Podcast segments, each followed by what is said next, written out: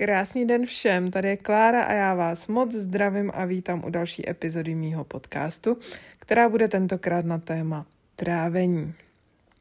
Já si z Ayurvedy pamatuju jednu takovou větu, že není důležitý, co sníme, ale co strávíme.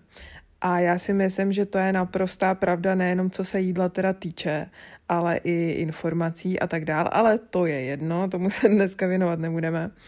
Každopádně trávení je velký téma, který trápí spoustu lidí. Ať už jde o nadýmání, plynatost, nějaký pocity těžkosti, výkyvy krevního cukru, únava třeba po jídle, nebo i třeba průjmy, zácpy a podobně. No a na to trávení má vliv fakt spousta, spousta věcí. Je to třeba stres, je to dostatečný kousání při jídle, je to náš mikrobiom, enzymy, kyselina chlorovodíková v žaludku, kombinace jídel, kvalita potravin, složení makroživin, který máme ve stravě, množství vlákniny, pak nějaký alergie, intolerance. Ale co já vnímám, že na to má vliv obrovský a je to možná hodně upozadovaný, tak je frekvence jídla. A často právě je to řešení problému mnohem jednodušší, než si myslíme.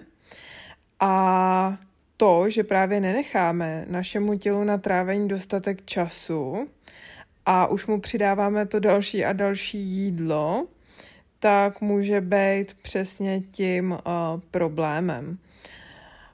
Takový to jedení pětkrát, šestkrát, sedmkrát denně, snídaně do 30 minut po probuzení, vlastně svačinky každý dvě, tři hodiny, mezi tím ještě další uzobávání, ochutnávání, jídlo před spaním a u někoho i třeba v noci, když se probudí a má hlad, tak může být opravdu příčinou špatného trávení a je to vlastně velmi pravděpodobný.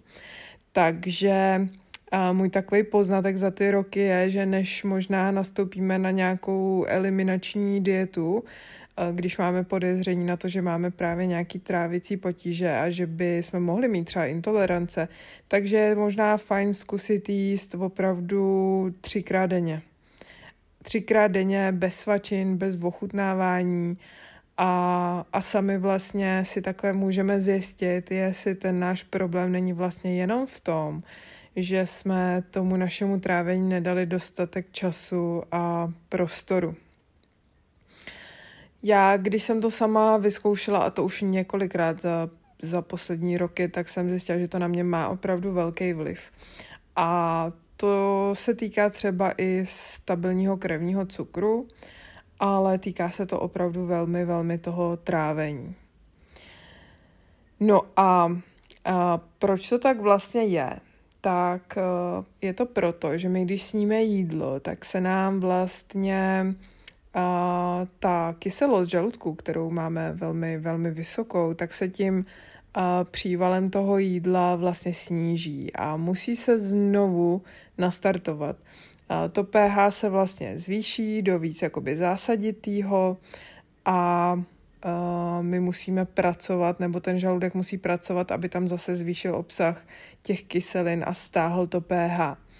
Pak může docházet ke kvalitnímu trávení a potom se ten žaludek může vyprázdnit, ta strava vlastně putuje dál do tenkého tlustého střeva a tak dále a my pak do toho prázdného žaludku můžeme zase přidat jídlo a všechno je v pořádku. Problém nastává ve chvíli, kdy ten žaludek je ještě pořád plný, ještě pořád je tam ta natrávenina a my tam dáváme další jídlo.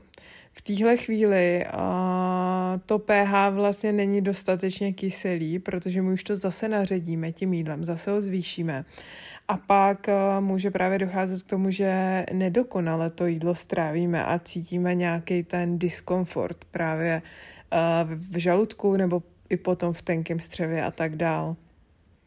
Úplně ideální je, když se dostaneme vlastně po dojedení jídla a po několika hodinách do stavu, kdy začneme cítit hlad a je to vlastně stav, kdy ten žaludek sám se smrští a projede celá taková vlna trávicím traktem, kdy kdyby vlastně jsme tam ještě měli nějakou potravu, tak ona je posunutá dál a tím se nám jakoby uvolní ta cesta pro to další jídlo. No a jak tedy na to? No tak pokud ráno nemáte hlad, tak můžete tu snídaní posunout a vyzkoušet i nějakou kombinaci přerušovaného půstu. Taková klasika je 16-8, kdy teda 16 hodin nejíme a v 8-hodinovém okně sníme ty tři jídla. Takže to může vypadat třeba tak, že si dáte v 10 hodin snídani, ve 14 hodin oběd a v 18 hodin večeři. No a nebo můžete úplně v pohodě se ráno nasnídat a pak nechat mezi jídly třeba 5-6 hodin čas, takže takový příklad může vypadat, že si dáte v 6 hodin snídani, ve 12 hodin oběd a v 18 hodin večeři. Um, Všechno tohle, co říkám, tak je vlastně za podmínky, že budete jíst pořád stejné množství kalorií a jednotlivých makroživin za celý den, takže neznamená to jíst míň, znamená to jíst větší jídla, větší porce. Takže pokud jste třeba doteď měli jídlo rozdělené do šesti jídel, šesti porcí a chcete začít jíst třikrát denně, tak si těch šest představte a spojte si je vždycky dvě dohromady a takový jídlo si udělejte. Je možný a docela i pravděpodobný, že ze začátku pro vás bude problém to jídlo sníst, protože jste zvyklí prostě na malý porce, takže budete třeba už v půlce toho jídla mít pocit, že, že už nemůžete ale stačí, když trošku eh, vyhladovíte a ono se to srovná, pak už budete mít hlad větší a v pohodě to jídlo sníte, takže možná, že na začátku pár dní budete muset jíst míň, protože to do sebe nedostanete, ale určitě se to během dvou, tří dnů srovná. No a já k tomu doplním ještě uh, takový druhý bod a to je množství vlákniny ve stravě, které já taky vnímám, že je Eh, život měnící a, a velmi rozhodující v tom, jak se budeme cítit komfortně. A je to tak, že zatímco většinová populace má většinou problém do sebe dostat vůbec to doporučené množství vlákniny, což je asi 30 gramů na den. A to je hlavně kvůli absenci zeleniny a ovoce v jídelníčku, že třeba nejí právě žádný oříšky, semínka, luštěniny a celý zrna. Tak ale na druhou stranu ta skupina lidí, co už jí nějakou dobu jakože zdravě v uvozovkách, tak mývá opačný problém a to je nadbytek vlákniny ve stravě.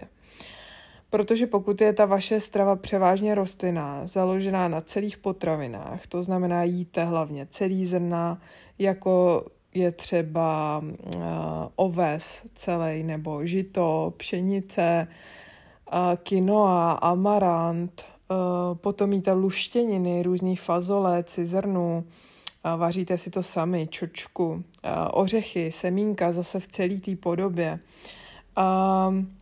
K tomu ovoce a zeleninu, tak je velmi pravděpodobný, že i vy máte nadbytek té vlákniny. Na čistě rostlinný veganský stravě se můžete úplně v pohodě dostat na 80 gramů vlákniny denně. Vím to, byla jsem tam, mám s tím osobní zkušenost a to prostě může být a často uh, bejvá problém. A samozřejmě, že existují výjimky, kterým i tohle vyhovuje, záleží určitě na mikrobiomu každého z nás, na schopnosti adaptovat se na takhle vysokou vlákninu, ale z mý osobní zkušenosti vyplývá to, že velké množství vlákniny velmi často vede k problémům strávení k nadýmání, k plynatosti, k častému chození na WC a díky tomu nedostatečnému vstřebávání živin, protože ono, když váma to jídlo projde příliš rychle, a tak z něj nestihnete vlastně vstřebat všechny ty živiny. Jo, je k tomu potřeba nějaký čas, který to musí v tom trávicím traktu vlastně to jídlo strávit. A pokud jíme velký, obrovský objem jídla s obrovským množstvím vody a vlákniny, tak vlastně ono se nám to tam nevejde a je to vlastně vytlačený ven dřív, než by bylo a, optimální. No a jak si teda tu vlákninu nastavit? Tak jako optimální množství já vnímám nějaký rozsah mezi 10 a 15 gramy na každých tisíc kalorií, co sníte. Takže řeknu příklad, když budete mít příjem 2000 kalorií, tak vám to vyjde zhruba na něco mezi 20 a 30 gramy vlákniny denně. Pokud máte příjem 3000 kalorií, tak to bude zhruba 30 až 45 gramů vlákniny denně. Takže moc doporučuji tohle vyzkoušet, zapsat si to do nějakých kalorických tabulek nebo MyFitnessPalu, abyste prostě o tom získali takový ten počáteční přehled a abyste právě zjistili, jak si ty jídla skládat, aby i s, i s ohledem na tu vlákninu byly prostě vyvážený. A nebylo to, že v jednom jídle máte 5 gramů vlákniny a v druhém 20 a potom druhým se právě cítíte nafouklý a k prasknutí. No a ještě u té vlákniny zůstanu a chtěla bych ještě říct něco o tom, Eh, jak se ta vláknina dá taky trošku jako zpracovat, aby vlastně byla lépe stravitelná nebo aby se snížil ten její obsah. Protože nejde jenom o to, co právě nám vyplivnou ty tabulky nebo kolik je v té potravině, ale jde i o to, jak ji upravíme. Takže třeba typicky vláknina v zelenině se trošku uh, stáhne, nebo ta zelenina je stravitelnější, budu mluvit o stravitelnosti a když ji teplně upravíme. Určitě to znáte, že když máte syrovou mrkev, anebo když ji podusíte, tak ta dušina je sladší a je to právě proto, že se trošku rozpadnou ty komplexní sacharidy a to jídlo je ve výsledku stravitelnější. Stejně jako vaření, tak třeba právě funguje i fermentace. To znamená, když byste si udělali třeba celý zrna žita a uvařili je a snědli je, tak určitě z toho budete mít eh, větší diskomfort, než když je namelete na mouku a nafermentujete a upečete z nich chleba. A stejně tak funguje třeba mixování, takže když si uděláte třeba smoothie, a kam dáte konopný semínka, tak z toho můžete mít úplně jiný pocit, než když si konopný semínka budete kousat. Samozřejmě, že by to asi bylo stejné. Ve chvíli, kdybyste všechno to, co jsem vyjmenovala, rozkousali úplně na kaši pokud tohle budete dělat a budete opravdu kousat tak, jak makrobiotici radí, což je 30-50, možná i 100 krát, každý sousto, tak pak asi tohle, co říkám, neplatí. Ale ve chvíli, kdy tohle neděláte, což většina z nás nedělá, tak ty různé kuchyňské úpravy k tomu uh, lepšímu komfortu, využití živin a lepší stravitelnosti prostě pomůžou. Další ta úprava, která ty vlákniny vyloženě uh, zbaví to jídlo, ne, že ji udělá líp stravitelnou, ale že ji vyloženě zbaví, tak je odšťavňování, což může být na místě třeba u divokých bylin nebo zelených listů, který mají opravdu hodně, hodně vlákniny a my z nich chceme získat uh, třeba ty minerály a živiny a kdyby jsme to měli sníst všechno s tou vlákninou, tak bychom opět asi praskli. Takže očiťavňování uh, spíš než u ovoce, tak ho vidím jako vhodný u zeleniny a to zejména u těch listů.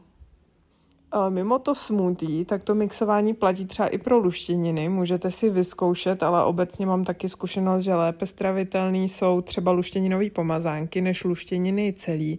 To znamená třeba humus z cizrny nebo pomazánka z červené čočky nebo paštíka třeba z vařených fazolí je většinou snášená mnohem líp, než když se opět zamíchají celý uh, luštěniny uh, do nějakého jídla. No a to by bylo asi k vláknině všechno. A další uh, bod, o kterém bych chtěla mluvit, tak jsou fermenty a enzymy. Takže určitě hodně i pomáhá, pokud si před jídlem, třeba 30 minut před jídlem, zejména před nějakým masitým jídlem, dáte teplou vodu s jablečným octem, kdy vlastně pomůžete vyburcovat ty žaludeční šťávy a připravit eh, prostě ten žaludek na to trávení. Eh, jablečný, nefiltrovaný, ideálně bio, ocet nebo třeba domácí. Potom, co pomáhá, tak je mezi jídly eh, pití zázvorového čaje, který zase pomáhá stimulovat žluč a žlučník, takže to velmi pomáhá při trávení tuků a obecně teda zase živočišných bílkovin, takže takový teplý čaj s medem teď ještě do těch zimních dnů uh, na konci zimy uh, určitě taky přijde vhod a zlepší to trávení, s tím mám skvělé zkušenosti. Uh, med, když bude nefiltrovaný a ro, tak, tak opět je plný enzymů, takže ty enzymy nám ušetří ty naše vlastní enzymy a zase nám to trochu pomůže. No a co je potom perfektní, tak jsou fermenty k jídlu těch fermentů je velké množství. Já mám třeba ráda kefír z tibetský houby, to víte, že ho pravidelně dělám, takže takový kefír nám dodá probiotika, zase nám to zlepší mikrobiom a díky tomu i celý trávení. Uh, další, co je uh, třeba z rostlinný říše, tak jsou to uh, třeba tamary omáčka nebo misopasta, který můžete přidávat uh, zase na talíři do hotového jídla nebo do hotové polívky misopastu rozmíchat. Další fermenty jsou třeba šťáva z kysaného zelí nebo řepnej kvas, ty jsou takový jemnější, možná spíš pro děti nebo pro někoho, kdo je hodně citlivý.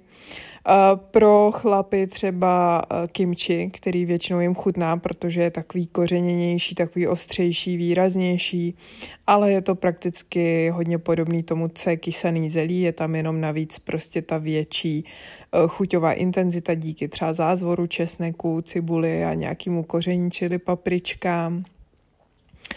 Eh, dál mě potom ještě napadá třeba kombucha, která nemusí každému sedět, musíte všechno tohle vyzkoušet. I fermenty můžou být naopak takový, že nám to trávení zhorší, takže je to všechno velmi individuální a pokud s tím začínáte, tak určitě po malých dávkách, spíš často a málo než nějaký eh, velký množství. No a jako poslední bod bych chtěla si zmínit enzymy z ovoce, jako je třeba papain, bromlain, takže ananas, papája, ale třeba i avokádo, kivy, vlastně jakýkoliv čerstvý syrový ovoce i vlastně zelenina nakonec, tak nám může s tím trávením pomoct. Zase dát pozor na ty dávky, na to množství, aby jsme to nepřehnali, ale určitě jsou tohle body, které si můžete někam poznamenat a postupně vyzkoušet, protože jinak než tím, že to vyzkoušíte na svý vlastní tělo, eh, se stejně žádného závěru eh, nedoberete. V knihách je napsáno spoustu věcí, ale každý jsme jiný a je to opravdu o tom celoživotním zkoušení a zkoumání sebe sama, poznávání vlastního těla a poznávání toho, jak reagujeme na to jídlo, na frekvenci jídla a na různé doplňky. Tak jo, takže to by bylo všechno k dnešní epizodě o trávení a já se budu těšit zase u nějakého dalšího podcastu. Do, pokud byste se se mnou chtěli spojit do té doby, tak se určitě mrkněte na můj Instagram klaramartinková.cz kde jsem úplně nejvíc aktivní, sdílím tam hodně i na storíčka, nebo potom si můžete přečíst články u mě na blogu na stejnojmeným webu klaramartinková.cz a pokud byste měli zájem o osobní coaching se mnou, tak mi napište na mail, který vám tady na linku dolů do popisku. Mějte se krásně, já se těším zase příště.